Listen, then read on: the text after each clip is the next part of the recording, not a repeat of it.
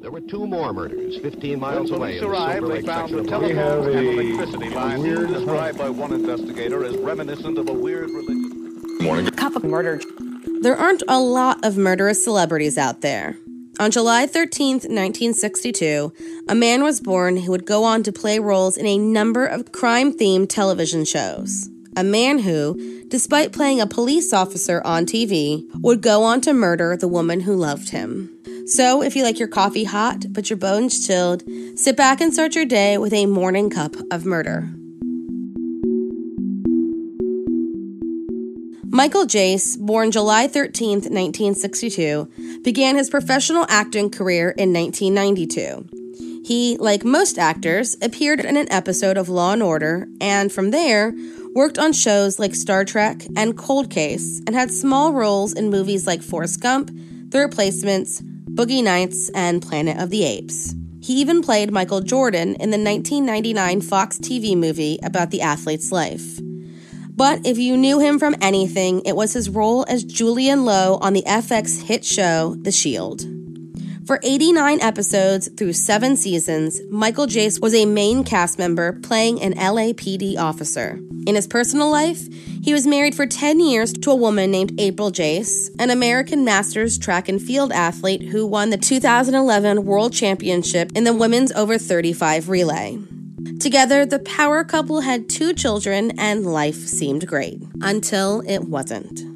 On May 19, 2014, the Real Los Angeles Police Department got a domestic violence call from the Jace home, followed shortly by a 911 call made by Michael Jace himself. In it, he said, I shot my wife.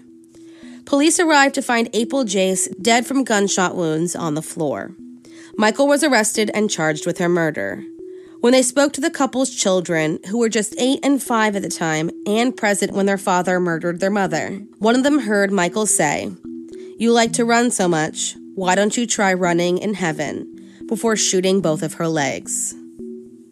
Police knew who the killer was, but now they needed to determine why the seemingly happy couple dissolved into something so gruesome. According to the information they were able to gather, April wanted a divorce, and Michael was convinced she was seeing someone else. That's why, when she came home that night, he shot her in the back before shooting two more times in her legs, while his young children looked on in horror.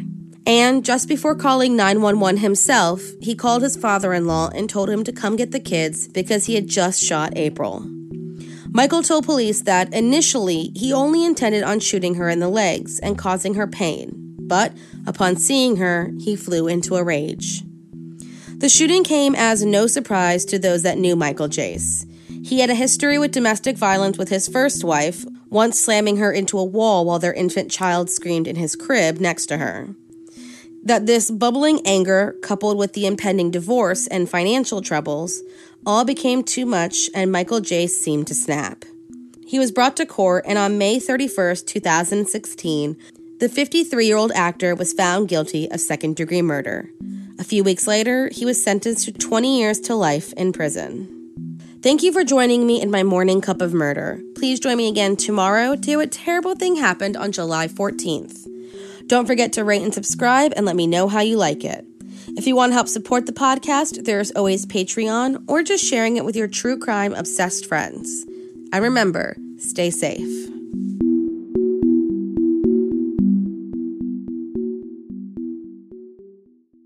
Thank you for listening to Morning Cup of Murder. This is a daily podcast that tells you what happened on this day in true crime history.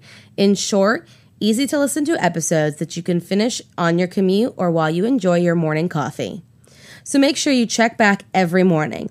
My name is Korina. I am the creator and host. You can find Morning Cup of Murder on Twitter, Instagram, and Facebook. I have also set up a Patreon where you can donate a small monthly contribution to the podcast. All those links are in the episode description. Thank you again and have a wonderful day.